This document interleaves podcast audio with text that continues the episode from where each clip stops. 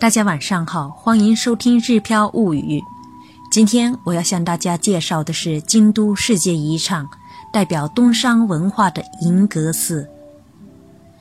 与初见金碧辉煌的金阁寺时的震惊相比，当我于暮色中到达银阁寺时，内心里有怅然若失的感觉。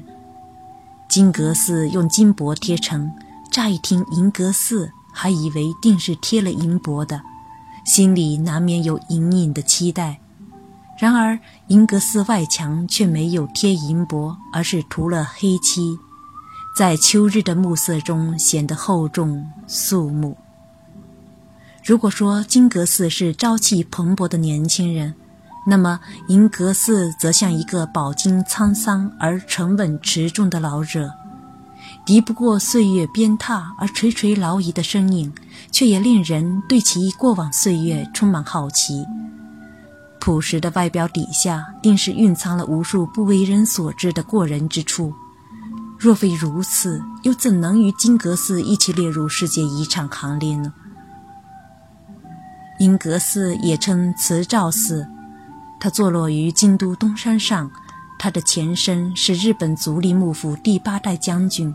足利义政为自己隐居生活所建的东山殿，在东山殿建立之前，这里曾经是天皇陵墓所在地，供奉天皇菩提的天台宗净土寺也曾坐落在此地。因为足利义政的弟弟足利义士在还俗之前，曾担任过净土寺的住持。所以，应人之乱时，净土寺在战火中灰飞烟灭。第八代将军足利义政就在这里修建起了东山殿。东山殿的修建历时八年，足利义政为修建东山殿倾注了大量的心血。然而，他却无福目睹自己亲手主持修建的，包括观音殿。东球堂、超然亭等在内的银阁寺落成，就撒手人寰。根据他的遗言，银阁寺变成禅宗灵济宗相国寺的大本山塔头寺院，取足利义政法号，又称东山慈照寺。足利义政曾希望自己能像祖父。第三代将军足利义满一般志士，再现足利幕府的繁荣昌盛。然而，上天却戏弄了他。或许是优柔寡断的性格所致，他不但无法向足利义满看齐，反而无法主导政治，处处被牵着鼻子走。最终，因继承人问题，又引发了长达十一年的应人之乱。足利义政把。将军之位传给儿子义善之后，自己遁入了隐居生活。虽然足利义政无法实现足利义满般治世理想，但是两人之间却也有共通之处。两人都十分喜欢孟川书时修建的西方寺。足利义满在西方寺琉璃殿影响下，修建了金碧辉煌的金阁。而足利义政在多次前往西方寺游览参观后，修建了厚重朴实的观音殿，也称银阁。虽都源于西方寺，但是金阁和银阁的共同点仅限于顶部都立着一只凤凰。两者的区别不仅在于是否贴金箔或银箔上，更在于建筑风格的不同。金阁是三层建筑，而银阁只有两层。银阁的一楼是住宅风格的星空殿，供奉着地藏菩萨；二楼是禅宗风格的朝音阁，里面供奉室町时代的观音像。金阁和银阁都是江户时代以后人们赋予他们的新名字，取名银阁也不过是为了和金阁相提并论而已。银阁寺内的东球堂是足利义政的佛堂，由佛间、书院、礼间、纳户四个房间组成。书院也称同仁斋，是足利义政的书斋。也是现存最古老的书院式建筑风格、建筑结构。据说四铁半的茶室也是起源于同仁斋。虽说银阁寺里的观音殿朴实无华，但是银阁寺的庭园却有别于京都的其他庭园，极具特色。足利义政隐居后，常年沉浸在诗书画的世界里，或许是个性使然，他在造园时极其重视自然景观，所以银阁寺回游时的园林也令无数游人流连忘返。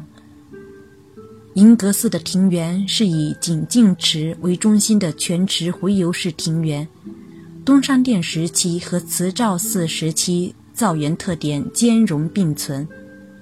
足利义政将东山殿作为自己隐居之处而修建，最初观音殿、东球堂、船舍、亭台楼阁等都是作为私人游乐空间而设，区域内没有设置办公场所。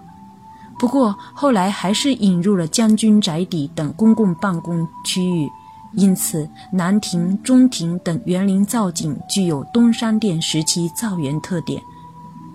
而今一千一五五零年的大火后幸存下来的观音殿、东球堂以及景进池一带，则是慈照寺时期庭园风格。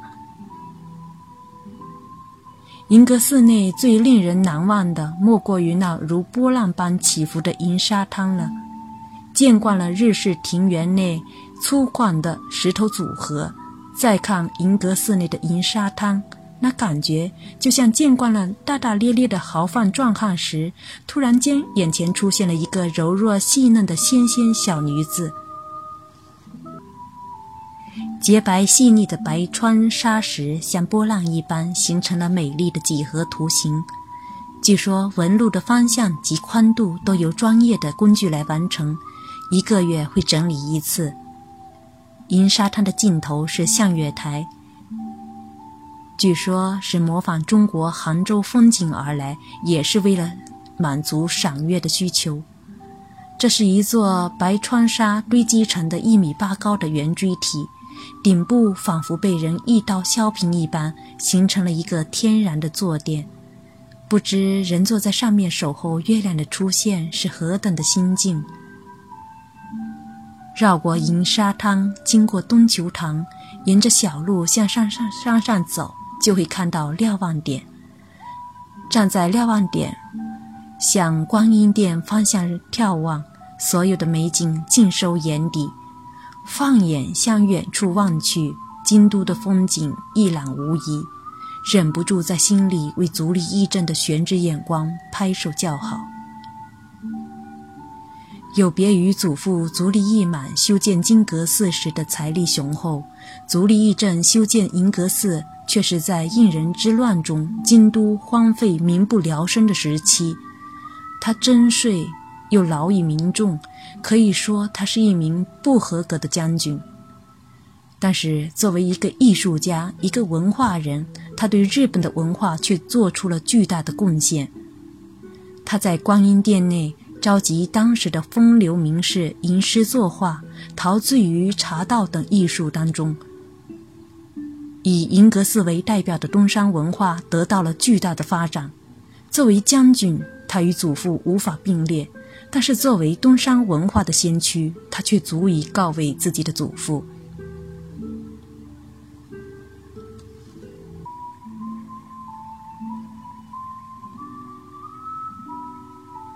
银阁与金阁，以及西本院寺的飞云天，并称为京都三阁。作为东山文化的代表，银阁寺值得我们走一走，看一看。您还可以到哲学之路重走哲学家曾经走过的地方，体验沿途的风景。如果您想了解更多的内容，欢迎关注我的个人微信公众号“日飘物语”。日是日本的日，飘是漂浮不定的飘。里面不仅有非常详细的图文介绍，同时也附有音频。您可以跟着我的声音走进日本，了解日本的风土人情、旅游景点。同时，您也可以跟着我们的小艺一起零基础学日语。感谢大家的收听，我们下次再会。